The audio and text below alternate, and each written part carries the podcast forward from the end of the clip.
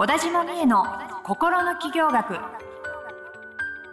ポッドキャスト心の起業学は発信力プロデューサーの小田島美恵が個性才能の生かし方や転職の作り方自分らしい成功を実現していくためのヒントをリスナーの皆様からのご質問に直接お答えする形でお伝えしていく番組です。今週も始まりました小田島美恵の心の起業学第19回スタートさせていただきます。ナビゲーターのトーマス J トーマスです。今週も美恵さんどうぞよろしくお願いします。小田島美恵です。よろしくお願いしお願いいますたします。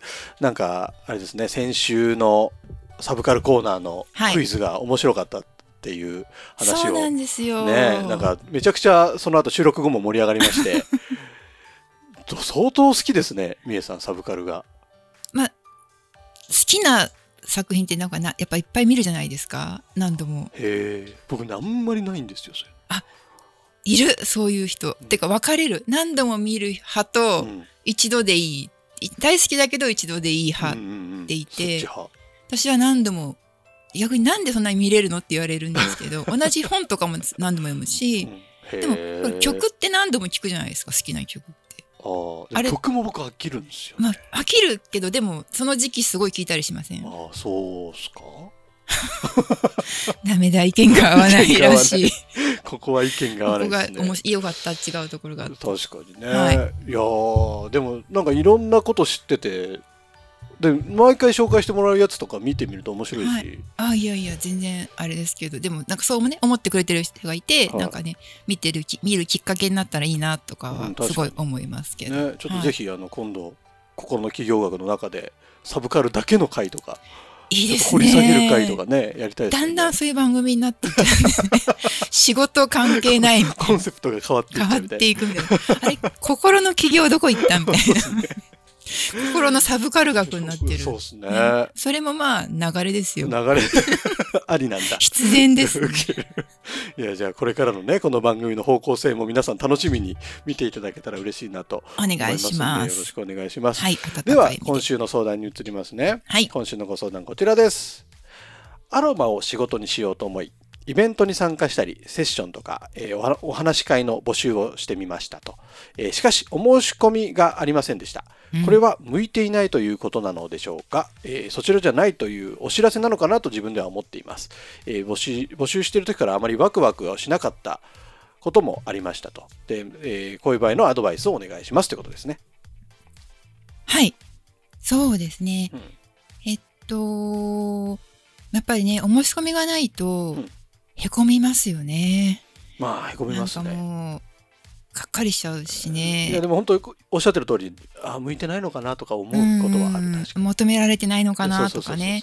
いや、お気持ちよくわかります。やっぱりね、募集してうん反応がないとか、なんかお申し込みがないっていう状態って、うんまあまあよくあるとは思うんですけど、はいまあまあいつまでたっても慣れるものじゃなくって、うんその度にね、なんか、ああ、自分でってね、私も思っちゃったりしますはいので、気持ちはよくわかるんですよね。うん。で、まあそうですね、もしかしたら質問者さんのおっしゃるように、えー向いてないっていうことだったり、そのお知らせ、そっちじゃないよっていう、この宇宙からのサイン的な、うんうんうん。ちょっとね、スピリチュアルな、まあ、アロマのお仕事っておっしゃってましたけど、うん。そっちもお得意な方なのかなっていう気もね、ちょっとしたりもしたんですけど、まあ、その可能性もあるとは思うんですよね。はいはいはい。ただちょっとこれを読んだあの、うん。私の感じ、はいはい。あくまでも私の感覚なんですけど、っていうと、えっと、これは原因は他にあると思うんですよね。ああなるほど。あのそっちじゃないよっていううん。お知らせではないんじゃないかなっていう、で何かっううんていうとですね、これはズバリですね。おそらくですけど、うん。告知不足だと思うんですよ。根本的に。根本的。なるほど。あのまあ、イベントに参加した、つね、どういうイベントかわかんないんですけど、まあ、例えばこう場所を借りてうん。ブースがあってそこでね何かこうアロマのセッションをしますみたいなものだとしたしてもですよ、うん。まあ、そのイベントの主催者さんがその自分の集客はしてくれないわけですよね。はいもちろんイベントに呼び込むっていうんうんうん。う意味での告知はしてくれるけど、うん。まあ、その中から自分のブースを告知していくそこに来てもらうようにするのは、まあ、やっぱり自分だったりするわけなんですよね。うんうんうんでそういう告知活動をどんな風にしたのかなっていうところをちょっと聞いてみたかったりとか、うんうんあとそのセッションとかお話し会を募集したけど残念ながらあんまりお申し込みがなかったっていうことなんですけど、これもねあのどういうふうに募集したかなっていうのうん。をちょっとこれ聞くとコンサル的になっちゃうんですけど、うん、あの聞いてみたいなって思っていて、ね。やっぱりねあの結構多いのが、うん。まあ、私も前そうだったからわかるんですけど、うんうん。やっぱりなんか思い立ってうん突然やりたくなってあこれいいわってなって、はいはい。で急に告知しちゃうみたいなうんうん。のが多いんですけど、うん。それだとねやっぱなかなかお申し込みって入んないんですよね。そのいついつやるぞって決めて、うん。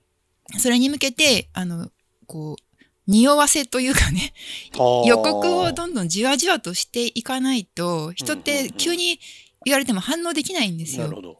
あの映画とかもそうじゃないですか。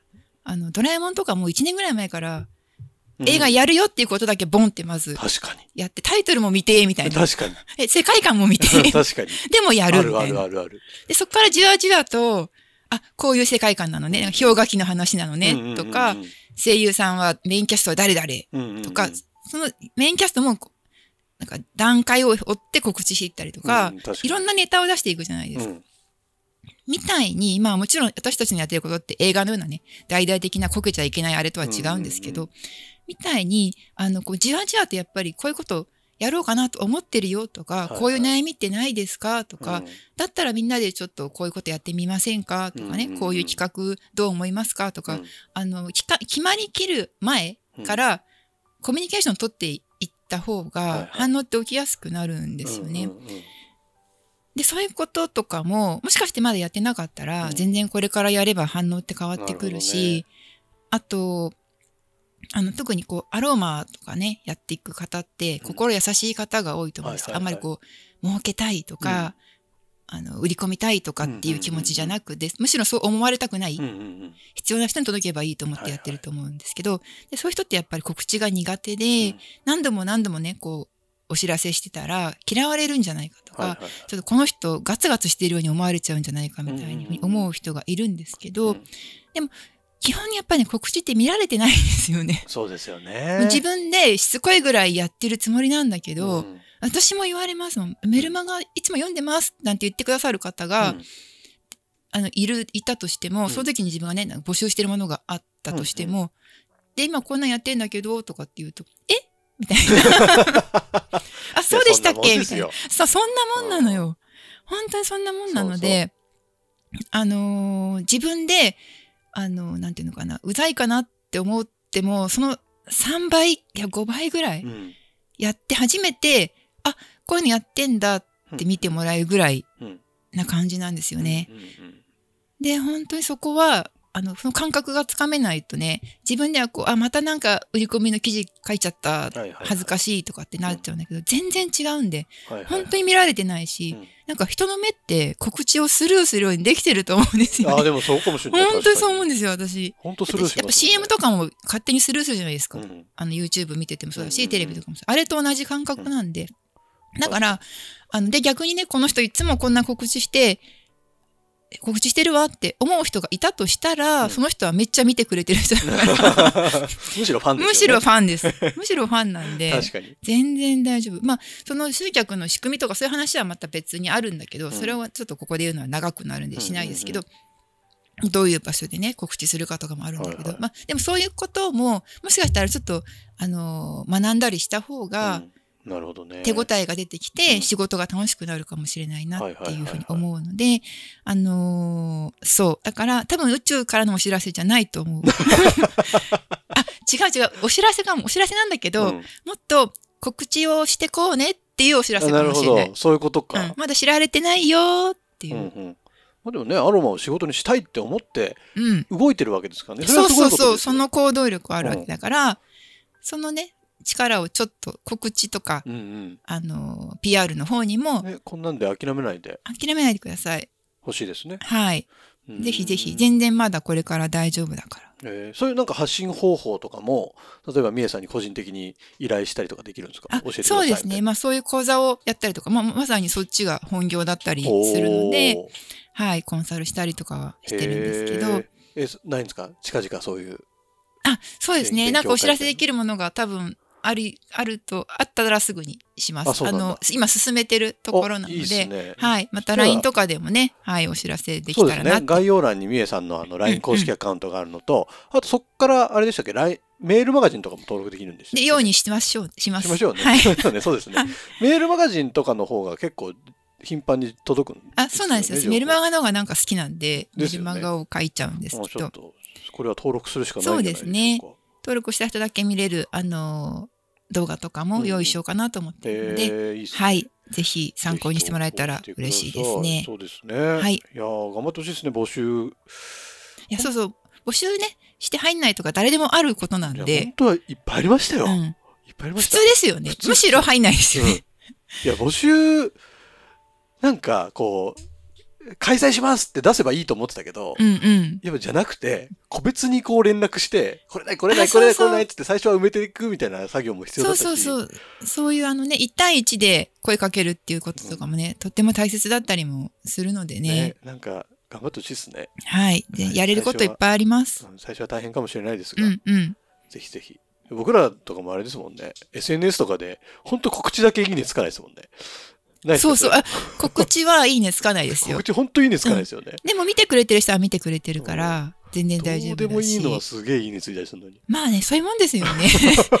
なんか、ほのぼのしたやつはねねみんな見ていいねをしてくれるけど。ははいい、まあそんなもんなんで一緒にやっていきましょう。頑張りましょう。はい、頑張りましょう。はい。というわけで、じゃあ番組の最後にサブカル紹介のコーナーです。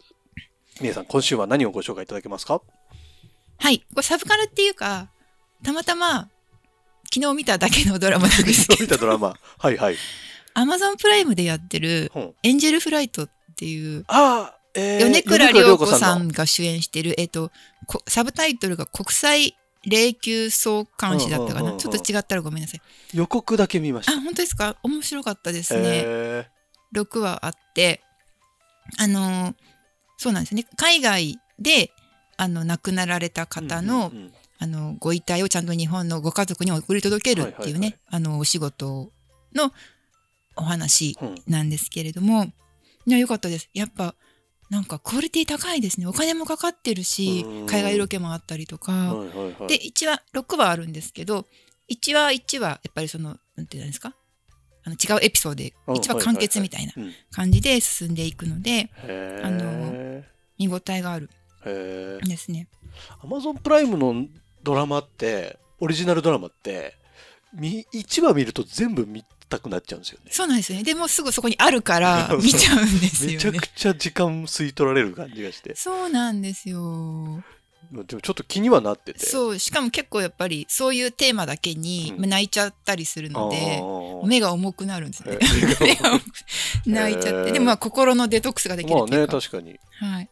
すごいね、ねなんかね、あの、大事な人のことをちゃんと大切にしようって思えるような。で、あとは、その、分かり合えない人というか、うんうんなんであんなことするんだみたいな人にも、あ、そうだよね、それぞれ自分は知らない事情があるよね、みたいな風に思えるドラマっていうか、はいはいはい。なんか心が優しくなへる。ドラマなんで、よかったら。いいっすね。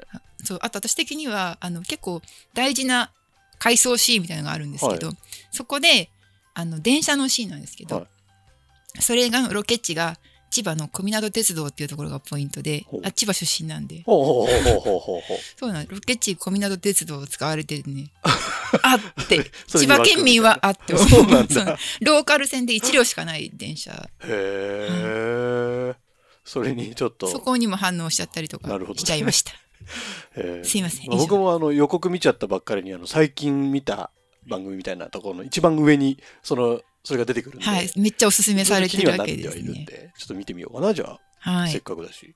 いいと思いはいます。Amazon プライム便利ですよね。便利ですなね。んかほんといっぱい見ちゃうんだよな。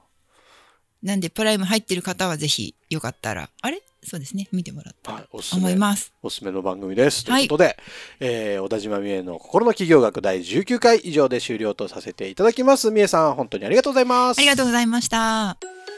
今週のポッドキャストはいかがでしたか？概要欄にある小田島美恵 LINE 公式アカウントから小田島先生への相談をお待ちしております。些細な相談でもお気軽にご連絡くださいませ。それではまたお耳にかかりましょう。ごきげんよう。さようなら。この番組はプロデュースライフブルームドットファンナレーション土屋恵子がお送りいたしました。